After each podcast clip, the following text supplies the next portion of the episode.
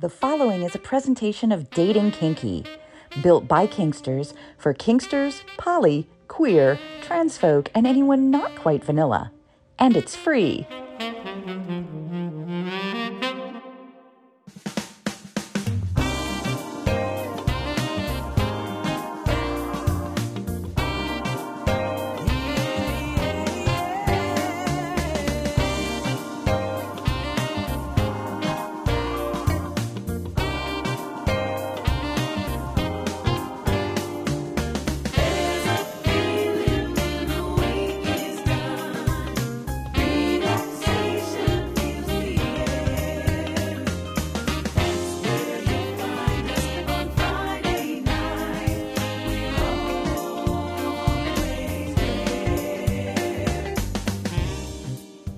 Featuring personalities as their authentic selves. This is What Women and Other Wonderful Humans Want, presented by Dating Kinky. It's an intimate conversation with people inside the kink and fetish worlds, as well as educators, sex positive personalities, and other amazing people sharing their stories of what makes them who they are. And now, here is our own wonderful human with the questions John, or as he is known around the kink and fetish community. Hi there, Catsuit. Hello there, Nookie, and welcome to the show. Today we are privileged to go across the Atlantic all the way to Central Europe, Bucharest, Romania to be exact, to hear the story of a woman who has become a true matriarch. For most people that don't know her, Ezada Sinn is an attractive, elegant woman but for those with an interest in female domination, she is the matriarch.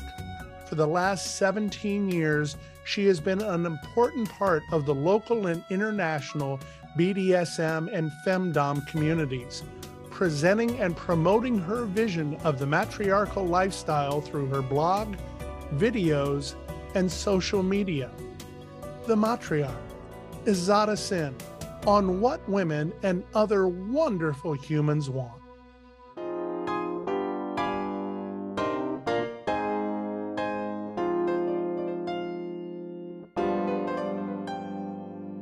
They are the questions that establish the story.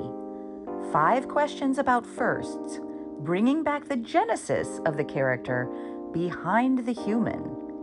It's the first five, and it starts now first time you realized that the matriarchy or matriarchy, as you call it, is so important to you?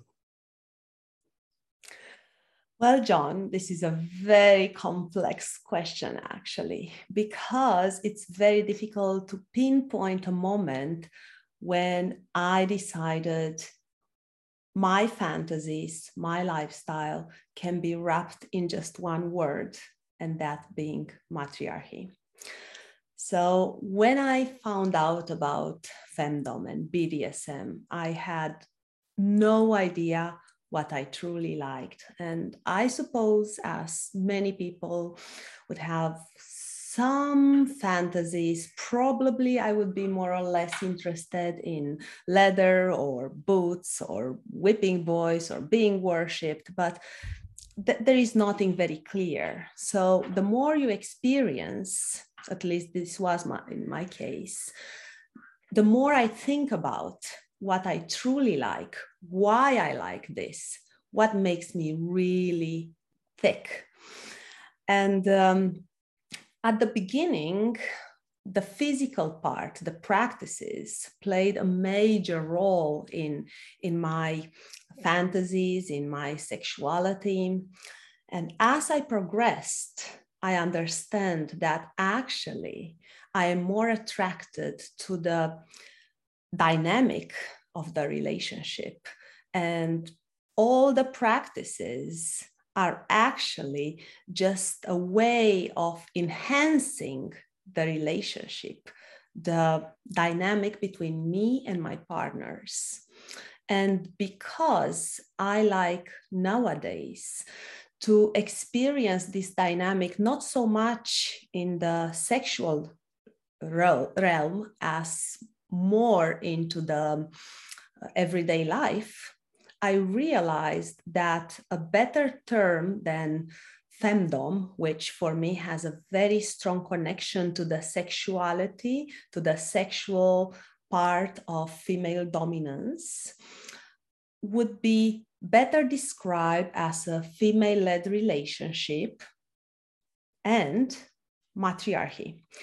Mostly because in Romanian, female led relationship, even in English, it's it's quite difficult to you know to pronounce. I wanted just one word to be I, I wanted several things. I wanted just one word instead of uh, almost a sentence. Mm-hmm. i wanted something that will be internationally so i can say it in different words and still sound well and also, I wanted something that is rather new in BDSM and femdom.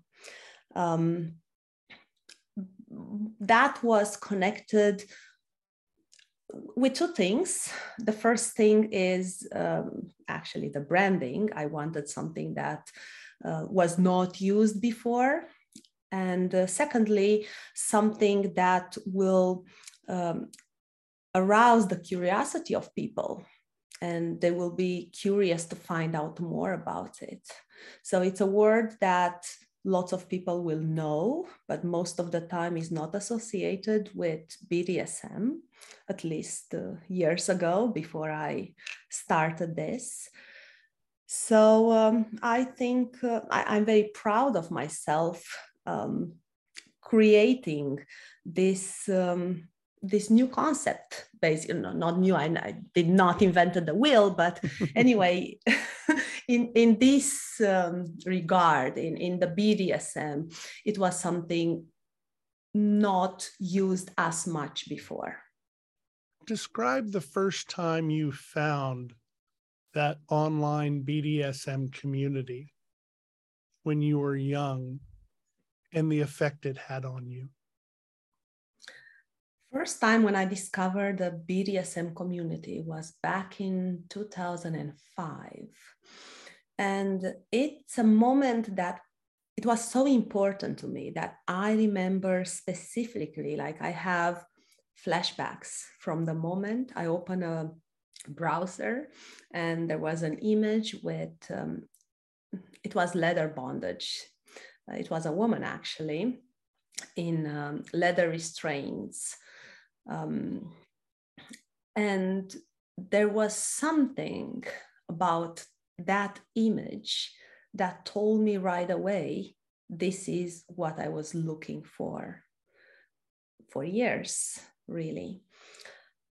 Before finding the community, I had the impression my fantasies are quite strange and probably everyone is just like me would find pleasure dominating and um, taking advantage, I would say, mm. using the vocabulary I had before discovering BDSM of my partners and their love to me. So it was um, a way of me discovering this community. It was a way of me to normalize my fantasies and my feelings and realizing that my fantasies do have a name um, BDSM, femdom more specifically. And what was more interesting for me was that there were men very happy to do all the things I wanted to do on them just because the pleasure of it.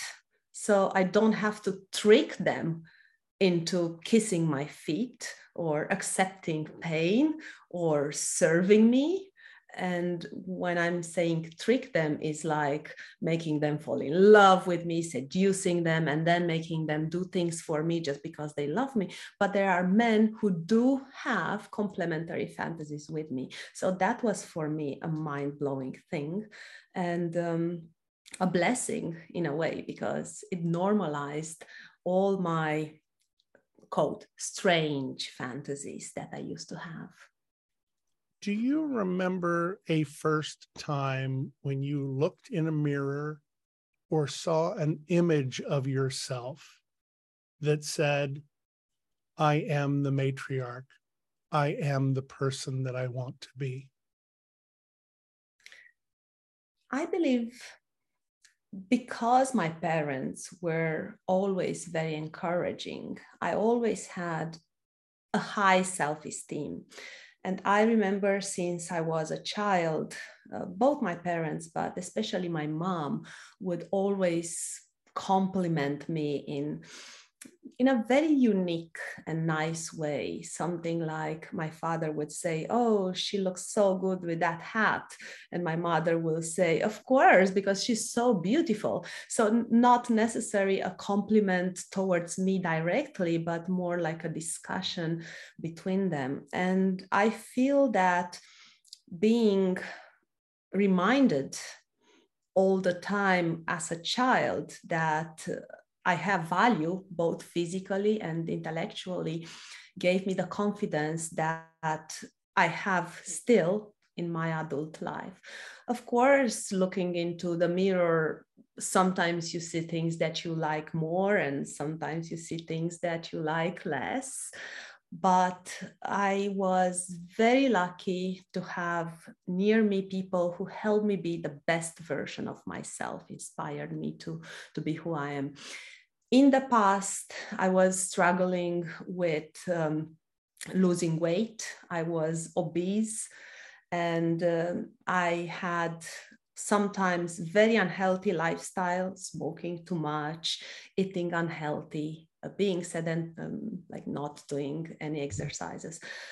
But um, having the luck to meet people who help me develop the, the person I am today, I was able at some point in my life, um, also with the help, help of um, outfits, to look into the mirror and genuinely feel that I'm beautiful and powerful and I am the matriarch, as you are saying.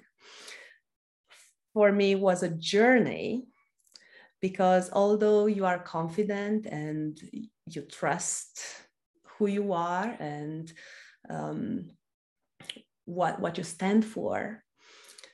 I believe as people, we also need the, um, the input from others. I became the matriarch in the moment, not in the moment I decided I'm the matriarch, but in the moment my boys, my partners gave me that power. So I believe I'm the matriarch not only because how I feel, but also how other people will make me feel by offering themselves to me. First time you ever visited the otherworld kingdom and the effect that it had on you and for our listeners, the Otherworld Kingdom is a place in Eastern Europe that is, from what I understand, quite magical. So, back in 2005, I started to be part of the online community here in Romania.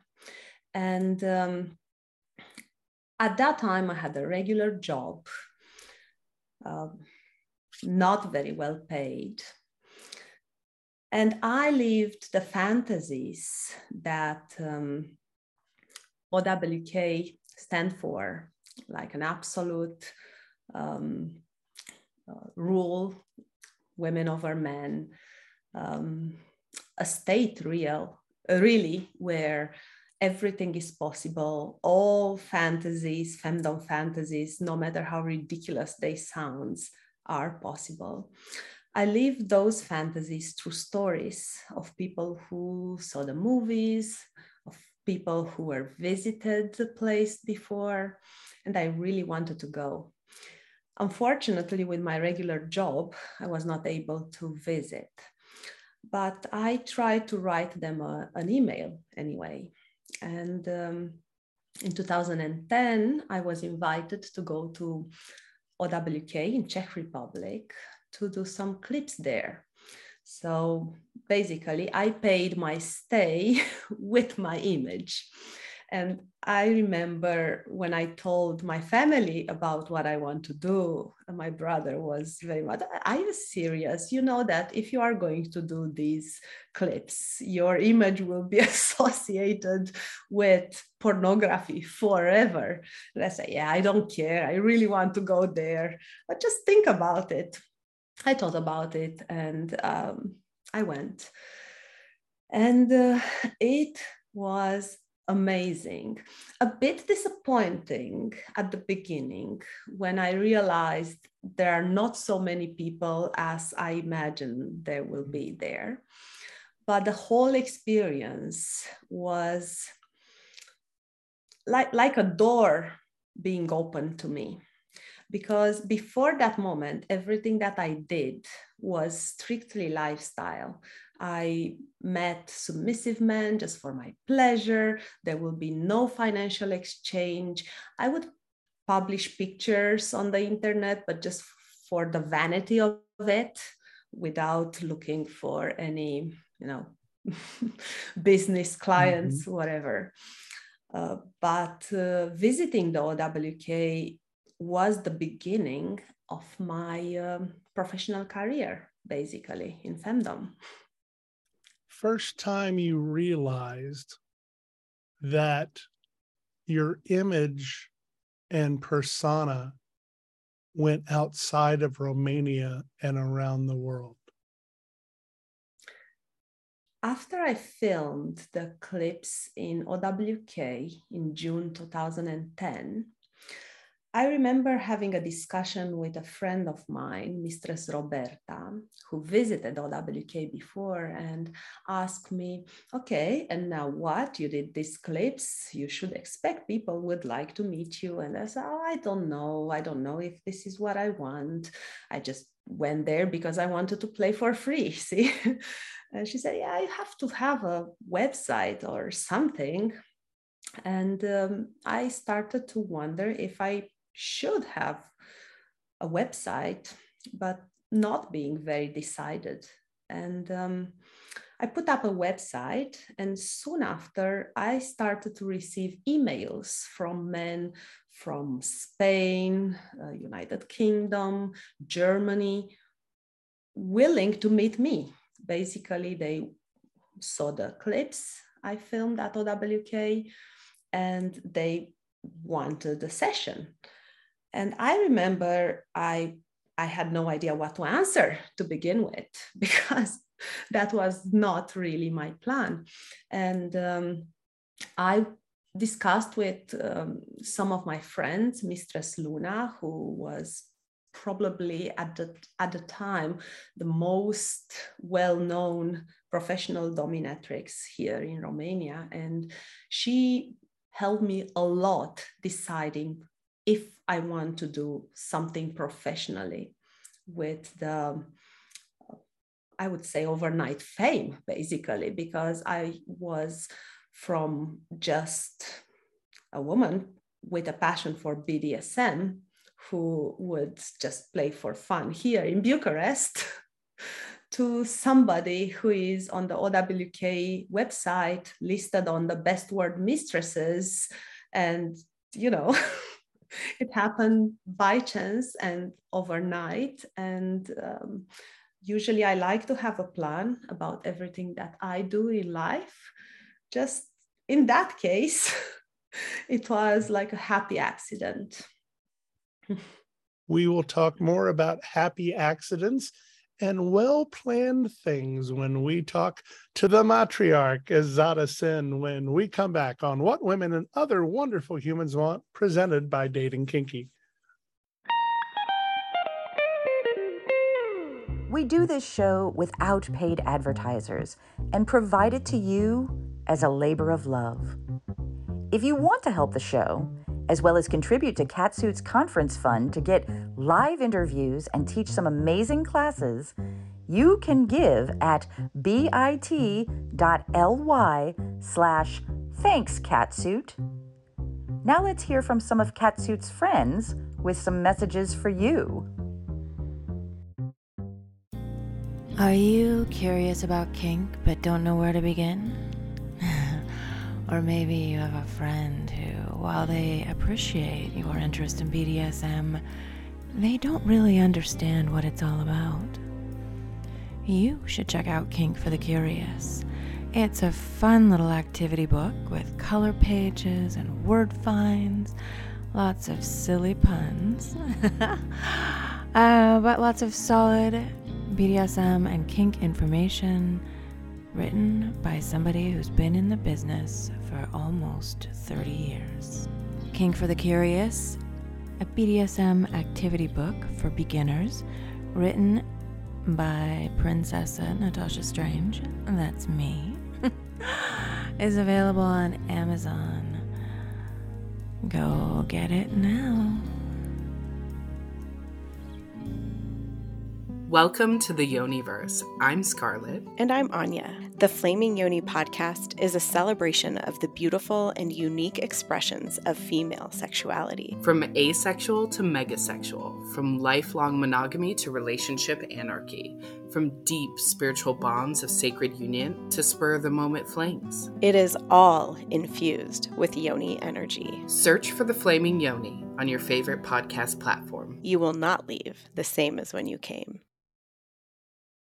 Hi, this is Venus, and I have a special message going out to all the single ladies listening right now. What if you could have a committed, loving relationship with a partner who is monogamous to you, but who would love to see you have sexual experiences with others? Sounds too good to be true, right? Well, it's not. You really can have your cake and eat it too. You can have it all. Learn more at venusconnections.com. That's venusconnections.com. The Heart of the Dominatrix Portraits and Interviews of Exceptional Mistresses. This book is about female domination. This book is about dark corners, both physically and psychologically. This book is for you, whether you're a beginner or have decades of experience with BDSM. If you're eager to learn more about power exchange dynamics, or are simply interested in relationships and the aesthetics of this world. This book will change your perspectives. Be warned. Visit heartofthedominatrix.com to order your copy today.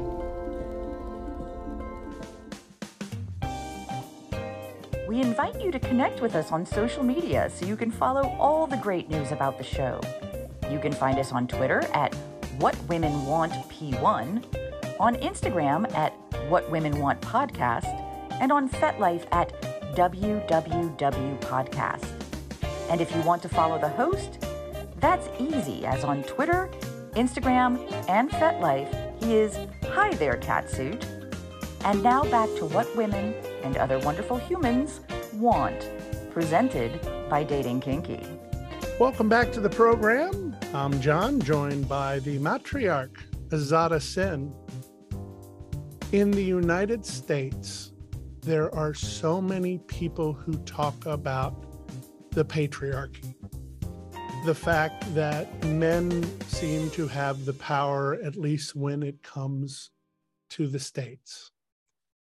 I know so many women that blow that reputation out of the water because the women that are true leaders are the ones that don't have to say they are, they just show they are.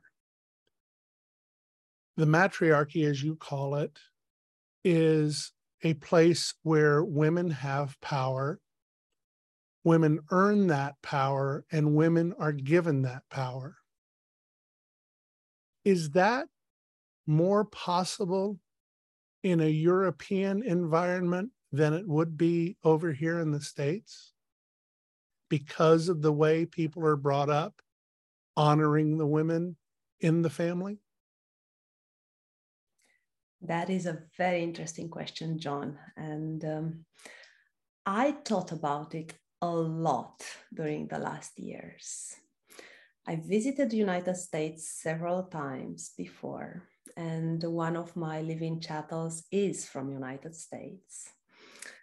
However, it's very difficult to discuss about this subject by ma- making a comparison between what's happening here in Europe and especially in Romania, because I live in Romania, uh, with what's happening in United States.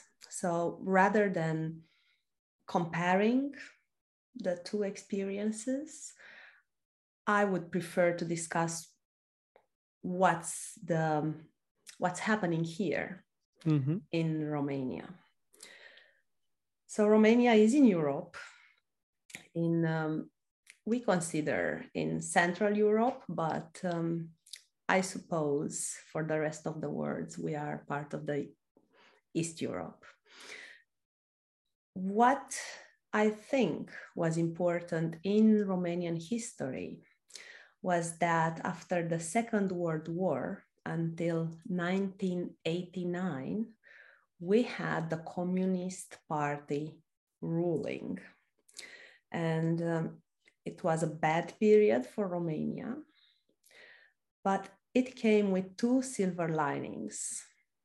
The first of all was that everyone learned how to read and write.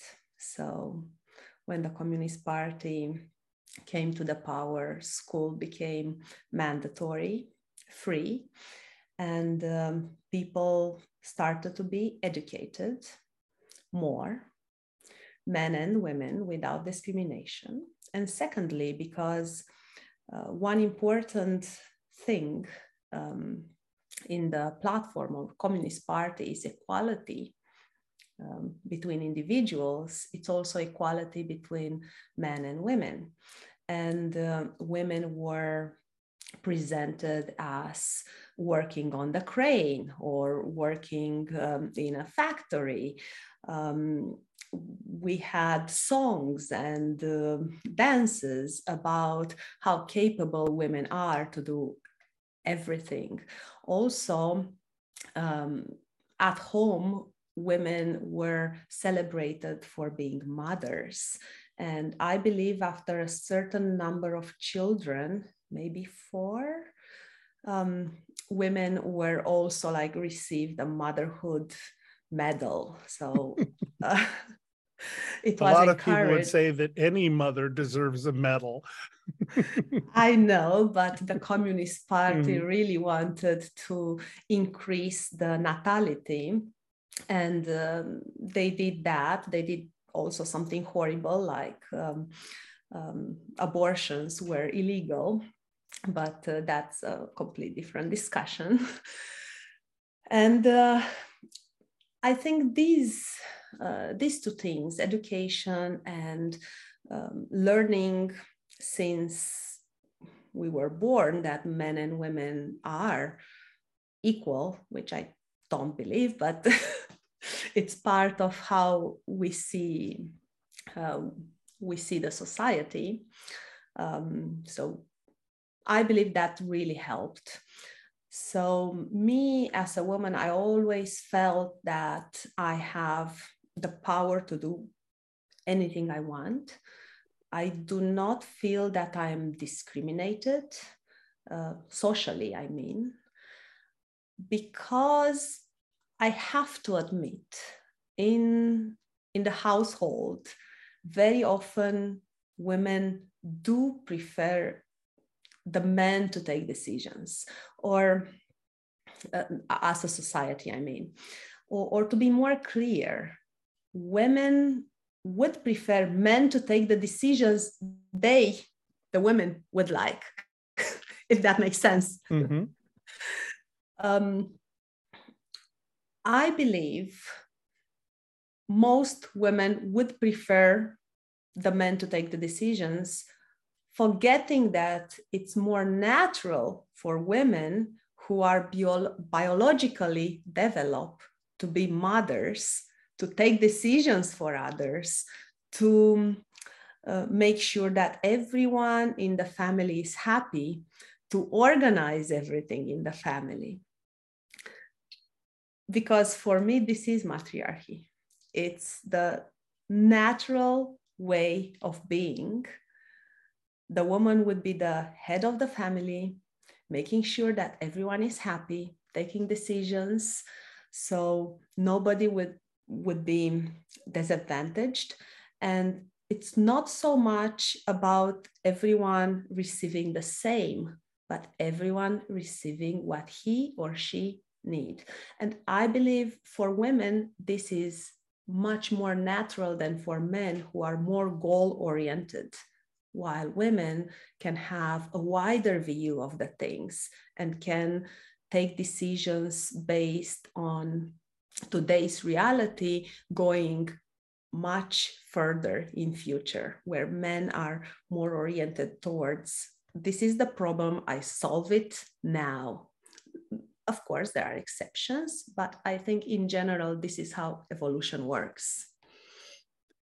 The thing that really speaks to me in your original discussion of the matriarchy in your very first answer was that to me, and I'll go back to the United States because it's what I understand, the patriarchy so much is about holding women down.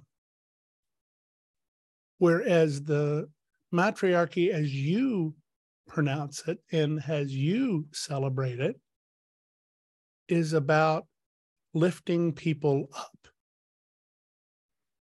It's not so much about looking down upon, it is accepting the look up and taking that and making those people the best that they can be, thanks to the power that you are given and the love and kindness, or in some cases, the cruelty that you give them. One's about holding down, the other's about lifting up. Am I close? Wow, John, you said it so wonderfully. And um, I think I'm going to steal that from you, citing you, of course. Um, it's really nice what you said.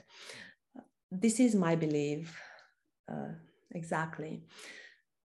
I believe patriarchy arose where our knowledge, our resources, our society was not as developed as today.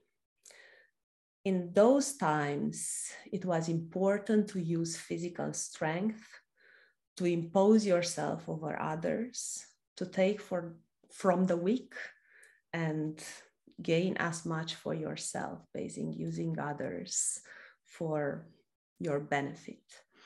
And um, I think, although for thousands of years that worked, on the long term, this way of being aggressive towards other nations, towards other people, towards members of your family sometimes.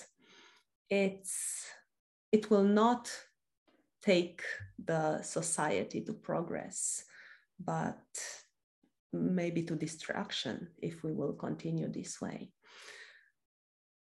Of course, it's not easy to change one way of thinking with another overnight. I do not believe matriarchy is about making a revolution where women will start to be on um, presidents or CEOs or you know to take formal power.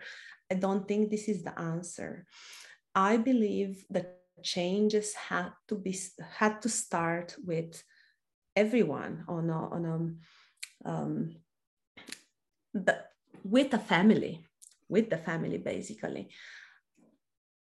Changing the world upside down, it will never work, I believe.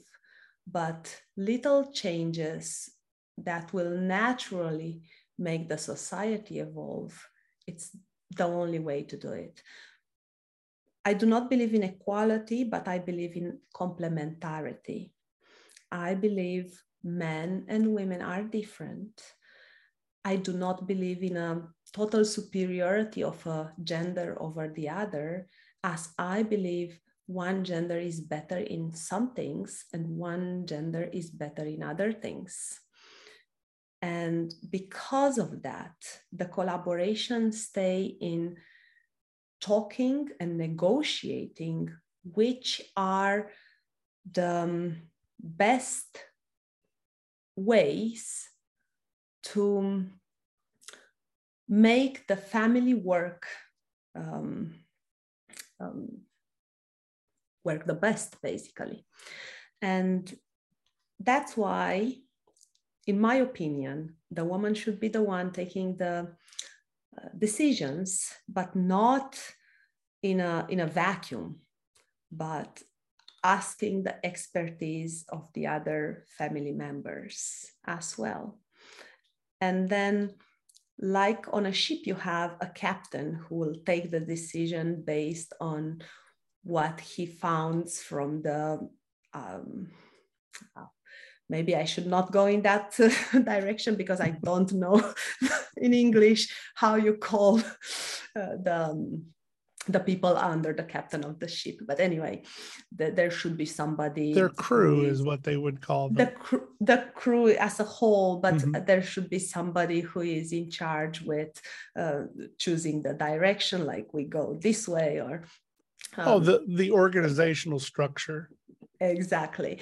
So this is how I believe is in a in a family where me as a matriarch will gather all the informations and I will take the decision based on all the informations I have from my other family members. you saw me smile so much at the end of that. And that is because listeners to this show have heard me talk about the difference between the masculine and feminine mindset when it comes to something as simple as improvisational theater when you make everything up. And the description that I give is that men will receive a scenario or a gift or a suggestion, and they will move straight to the solution. It is tunnel vision, straight line. I have to solve the problem, go straight there. Women will get the same suggestion, the same gift, the same situation. And the first thing that they will do is take a 360 degree view of everything that's present and going on and determine where the journey is going to go from there, sometimes having to go a little backward before going forward or going to the side, but it's determining how the journey will take them to either that solution or one that is better. It's reacting versus responding. And if you think we're so many of the problems in our world come from reaction versus response, imagine how much more together we could be in the world if people responded to each other instead of reacting. And that's what you're describing in the matriarchy is making sure you take everything in rather than just having the one solution. That's exactly it, John. And of course, I believe each of us will have a feminine and a masculine. There, you cannot make uh, like conclusions just based on that. But I believe, in general, women, as you said, because this is how we evolved as a species, will have a tendency to search for the answer in multiple um, ways than just finding a solution right away. And it's normal to be like this because uh, 10,000, 12,000 years ago, before the agriculture and everything, women most of the time would stay um, around their household, if I can call it this way, making sure that the, the kids are safe, making sure that the environmental uh, it's it's good while men had to go and hunt or look for resources. So they had to be to develop um, these qualities which maybe nowadays are not as necessary anymore but through the evolution and natural selection we ended up being like this so you have a YouTube channel now called Talking Matriarchy, where you are able to share your thoughts and your conversations on the view from the matriarch's perspective. Tell me how important that is to be able to share those views with others. Thank you so much for mentioning this, John. Everything started uh, realizing that everything that I know, it's just a very small part of everything I can know. Basically, the more you read, the more you realize you don't know much. So, having lots of friends in the BDSM and femdom community, also maledom community, I started to discuss with them on different subjects. Uh, and as I explained before, my journey in BDSM started with very physical fantasies and evolve towards more uh, emotional, uh, subjective uh, fantasies. Um, that evolution happened exactly because I talked with so many people. And I realized at some point, being very much attracted by these extreme female supremacy fantasies, I was drawn towards the fantasies, but I was not able to explain to myself okay, I understand the fantasy of just owning males as object and sell them, sell them as you know everything, but it doesn't make sense in the real world. So I had to think about it. Is this female supremacy something that I really believe in?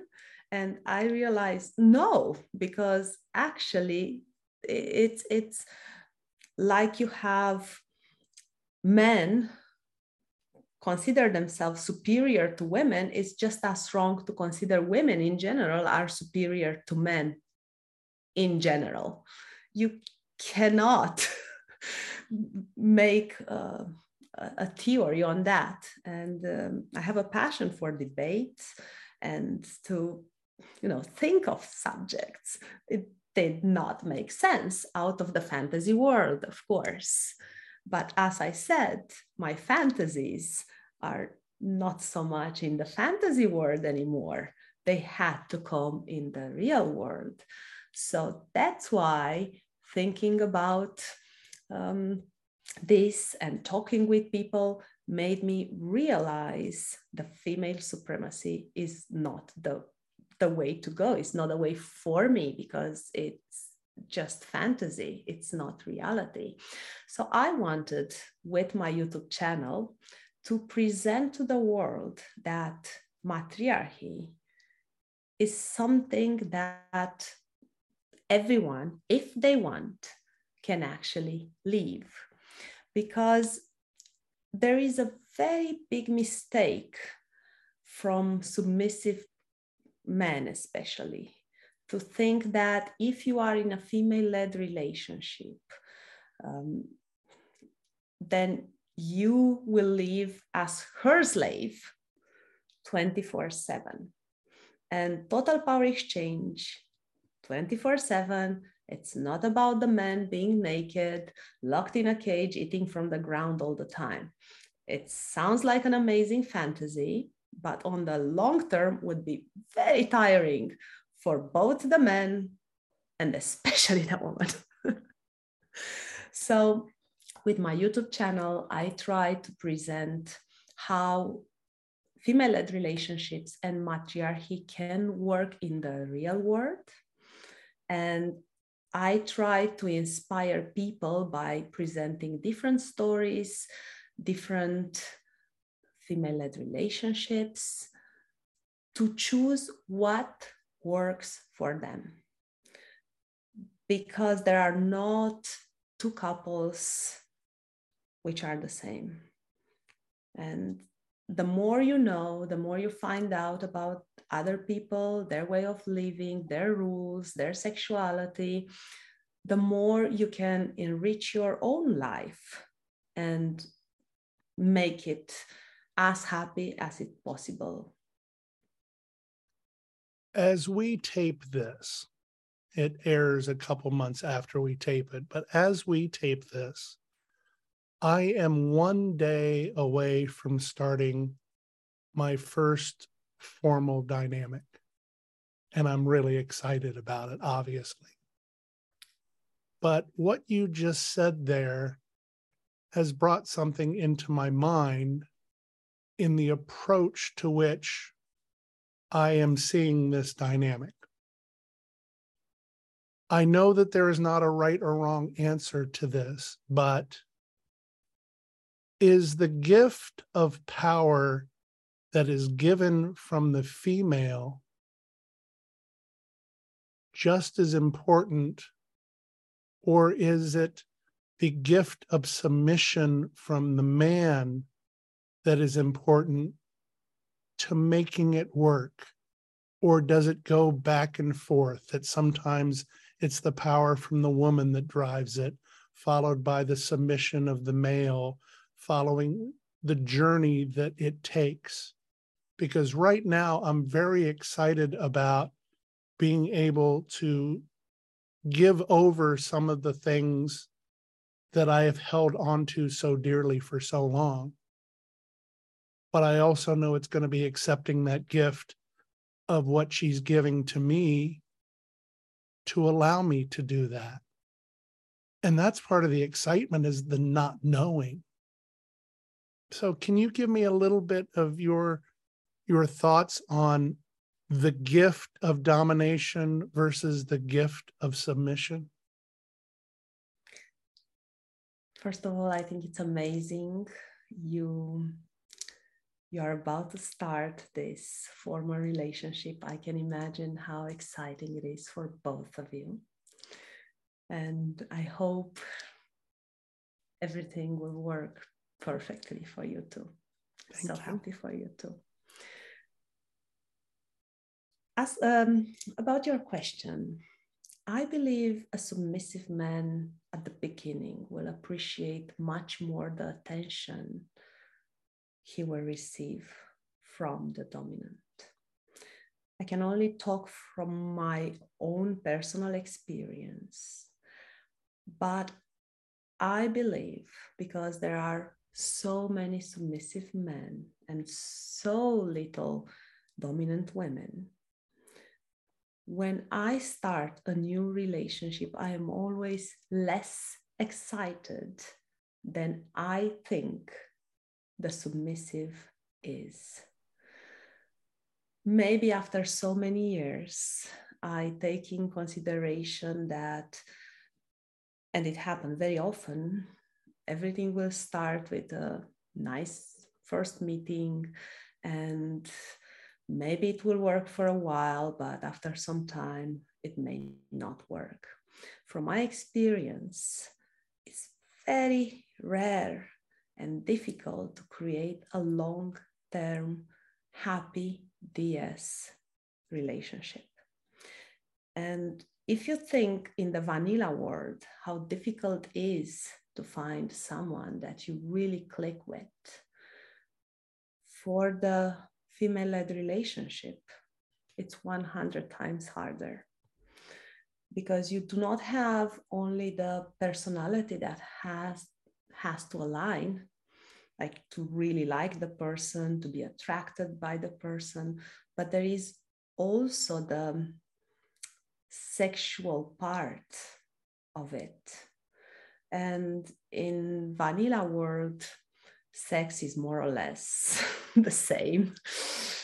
But in the BDSM, you have a buffet of things so vast that it's quite difficult to be on the same um, to enjoy the same things in the right time and so on however i believe that if the submissive is open to, to the guidance and he comes with an open mind without expectations i mean of course everyone has expectations but without the expectations of um, sexual fulfilling fantasies like i want her to keep me naked and i want her to make me massage my feet and things like that um, i believe there is a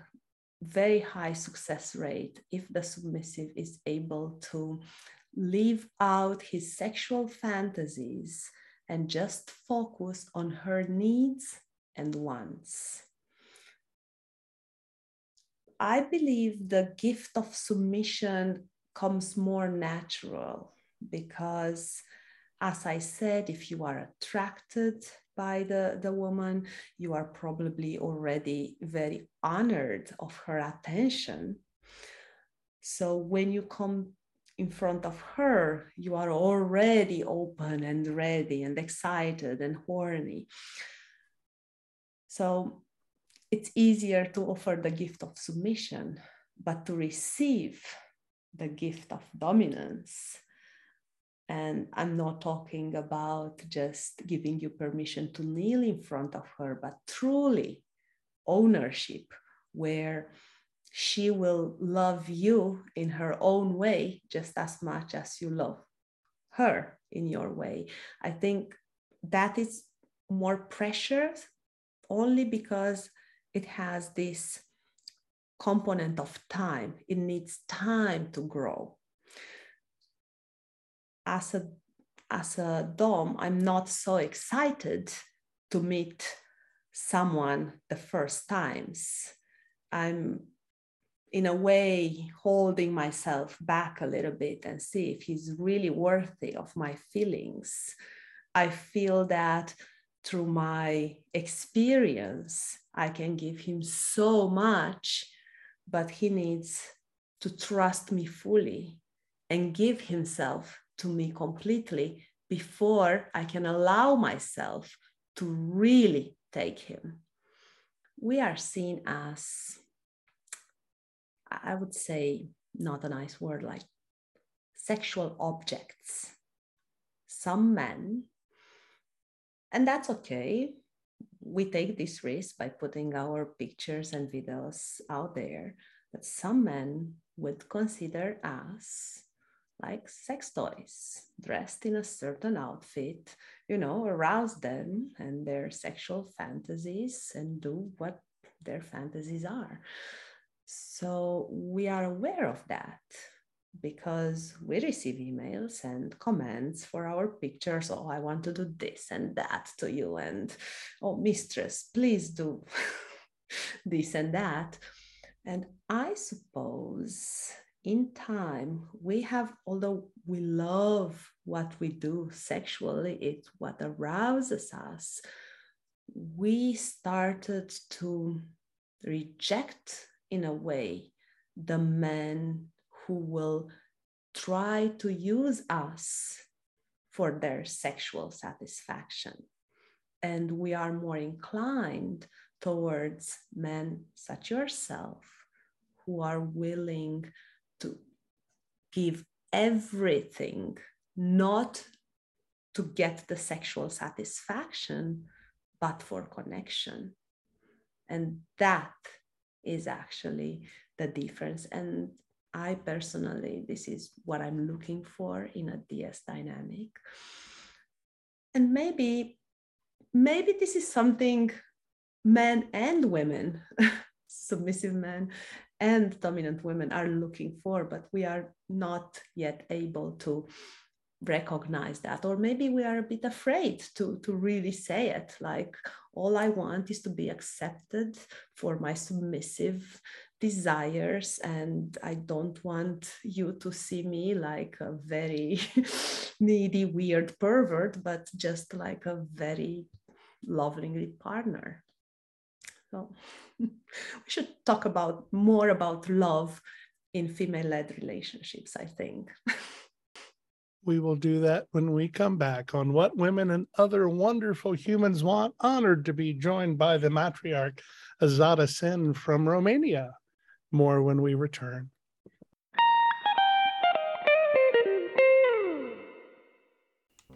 Hi, Dawn. Hi, Dan. Recently, we put together a brand new book called Hearts and Collars, reflecting 20 years in a power exchange relationship. It's 350 pages of what we've been living for the past 20 years. Indeed, and it's got chapters like communication, power exchange and spirituality, how to be a leader, high protocol, becoming a follower, rituals, the new porch time, victim, survivor, and thriver, power exchange and polyamory, submissive versus wife, the practical contract guide, relationship short- shorthand, as well as other tools and experiences we've had over the years. Check it out at eroticawakening.com slash hearts and collars. Bye, Dan. Bye, Dawn. Have you ever dreamed of a house that is kink friendly in every room? Have you ever wanted a getaway where your every desire is contained within steps? In Cincinnati, Ohio, the Wanton Sinners B&B is now open. Two kink-equipped bedrooms, a fully equipped basement dungeon, and a living room with cages and restraint points throughout. And you can leave your toy bag at home because every space comes with plenty of toys and restraints. Visit Wanton Sinners on FET and follow the links to the Airbnb and Vrbo listings. The Wanton Sinners B&B in Cincinnati, where your dreams have a home.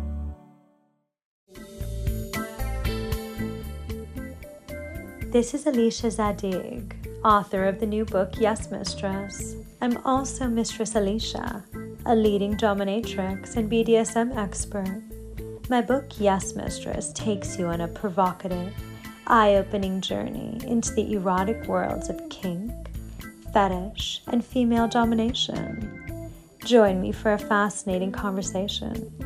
Male submission is more common than you think and more rewarding than you can ever imagine. Yes, Mistress, now available on Kindle, and you can order your copy at yesmistress.com.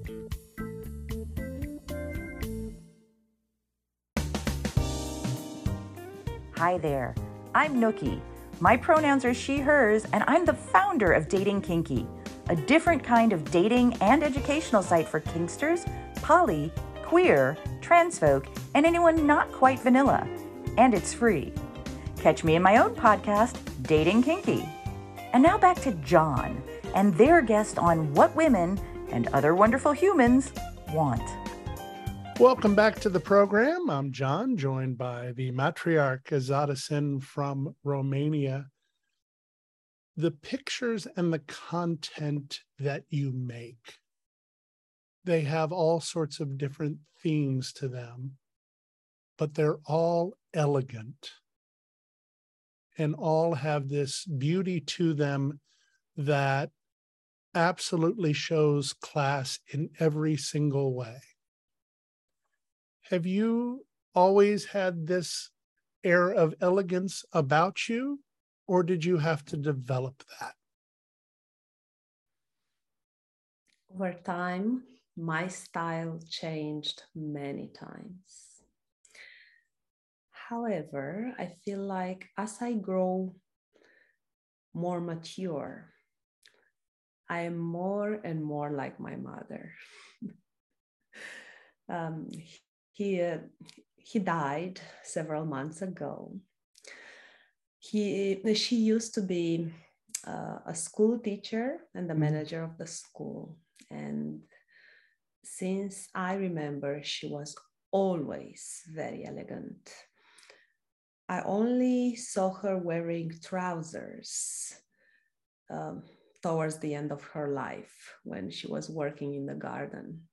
Before that, when she was uh, teaching, always pantyhose underneath. She had beautiful lingerie and um, girdles, I think is the, mm-hmm. the name of that.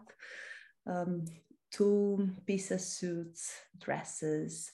And because in Romania, it was not so easy, especially before revolution in 1989, to find beautiful clothes. She would go to a seamstress to change the dresses, to attach some uh, lace on the dress. So she will change one dress in five different ways and make it look like new, although it was an old dress. I believe my style nowadays, um, after my, I'm 40 right now, but in the last 10 years, maybe, I believe my style was heavily influenced by her. And um, especially closer to the end of her life, I started to take some vintage pieces from her. And uh, now that she died, I went through her things. I still have to go through lots of them. And I found some beautiful pieces like lace gloves and uh, fur um, collars, things like that, which I like to incorporate in my style. I think fashion is important to show who we are to tell the world this is who I am, this is how I want you to look at me. And um, because I have this vision of um, a femme fatale matriarch who is there just to enjoy life and uh, use men for her pleasure. I like to use in my uh, in my personal life as well as in my professional um, appearances a style that will tell people i don't like to wash dishes. The and, um, outfits um, that you select for your content and i'm sure for your sessions as well have power within them are they like a suit of armor for you? Or is it an outward? In other words, do you feel like your outfits sometimes protect you? Or do you feel like the power exudes out of them? Every day, I like to dress in the way I feel like. And um, most of the time, I would wear dresses and pantyhose, like elegant, casual things. However, when I know I have to film, I have to go online to have the, uh, the online session with my fans. Basically, something that it's not only about how good I look, but also how how kinky I am. Mm. Then I must wear something that arouses me sexually. I'm a fetishist and I have several fetishes for materials. The most important is leather. And um, I always, since I remember, I was fascinated by leather.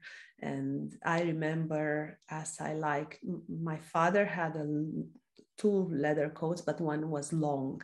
And I remember I liked to touch that and wrap myself in it. So it's a, it's a very fetishy thing.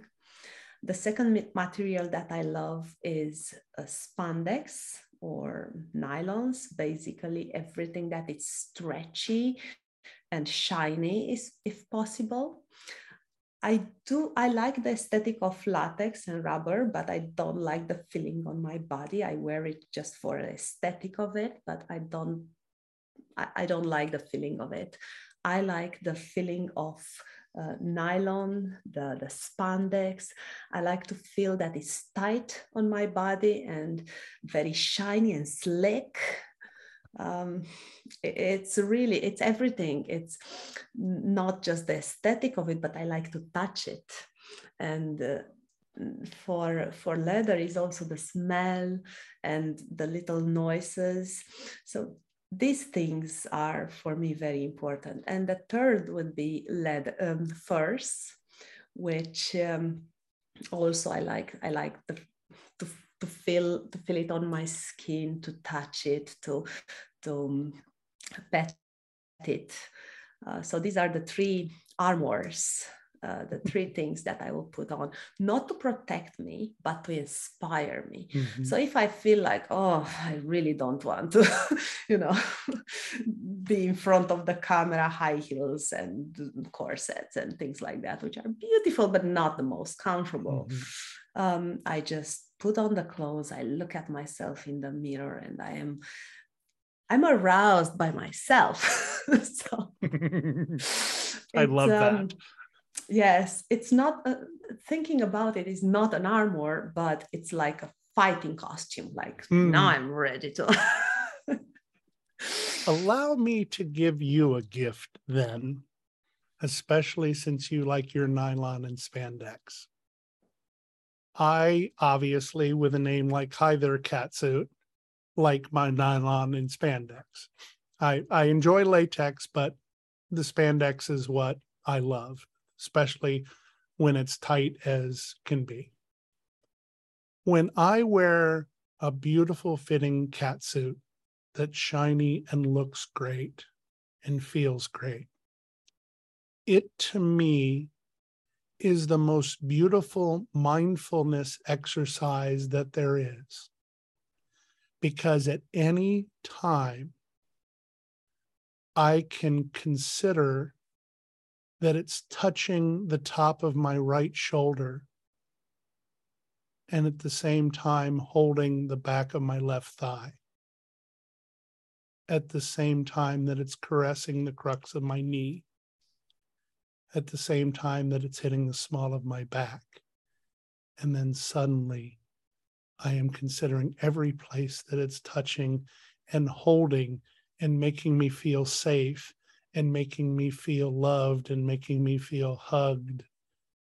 And that's when I can go to this beautiful place of knowing that I am where I want to be. Beautiful. Beautiful. And when I explain that to people, they're like, okay, now I get it. Because in your stereotypical world, why would a guy like to wear cat suits or leotards and tights or things that are super tight to the body? And that's because this anxious, sometimes scared person is trying to literally have all their energy come out of them and it keeps it in. And so when I'm able to play with that, they create such sensation amplifiers that when you touch a cat suit or touch the right kind of spandex, it's not like one finger is touching it, it's like four and it just gives you the most beautiful feeling. And I wanted to give you that gift because I know that you feel that when you wear it as well, but may not have considered it in that way. It's very interesting. For me, when I like to touch myself when I'm wearing, um, for me, usually it's the uh, pantyhose and the leotard. That's my um, fantasy. But it's interesting because my pleasure comes from touch, from in my hand rather than in my body. Mm. So maybe is related to you have submissive fantasies you like to be touched mm-hmm. and contained where my fantasies are of dominance mm-hmm. i want to touch mm-hmm. and you know grab so it happens to touch and grab myself. but, this I, this is how I perceive it. For for me, the action of touching myself, where for you it's the action of being touched. Mm-hmm which is very interesting. I like that. I'll think more about this. And don't get me started when spandex touches spandex and just slides over each other. we'll never finish the podcast. Ezada, this has been amazing. I have so enjoyed speaking with you and hearing your thoughts on uh, the matriarchy and the thing that I am will take away from this is when you talked about the fact that it's not one over the other, it's how we complement each other. That is such a refreshing way to hear it because the old thing about absolute power corrupts absolutely. But if we're able to live in a world where together we can accept the gifts and give the gifts and really be able to celebrate who we are and what we do. That's the kind of world I'd like to live in, and the kind of world I think we want to bring our daughters and sons up in. It was amazing, John, to talk with you. And thank you so much for this opportunity to tell the world what I believe in and hopefully a little bit to inspire. What a powerful woman the matriarch is, and her reputation is well deserved. But as we always do on this show, it's great to see the amazing woman behind the personality. Her thoughts are so needed in a time like this, and we appreciate her taking the time with us. Here's what's coming up on the next edition of What Women and Other Wonderful Humans Want, presented by Dating Kinky prepare for humiliation and other fun kinks when the founder of the Kink Academy joins us. The legendary Princess Kali joins us to discuss education, kink, and the lifetime of bringing knowledge to the community in so many ways. A new edition of the show premieres next Tuesday, wherever you get your podcasts. Special thanks to the matriarch Ezada Sinn for joining us today, and I thank you for joining us as well. I'm John, always known as Hi There Catsuit. I hope I've earned the privilege of your time, and I remind you to always remember consent and to love each other always. What women and other wonderful humans want connects with you. Join us on Twitter at What Women Want P1 on Instagram at What Women Want Podcast, for our kinky friends on FetLife at WWW Podcast, and now select shows are available in video format at youtube.com slash datingkinky. This has been a presentation of Dating Kinky, built by Kinksters for Kinksters, poly, queer, trans folk, and anyone not quite vanilla. And it's free.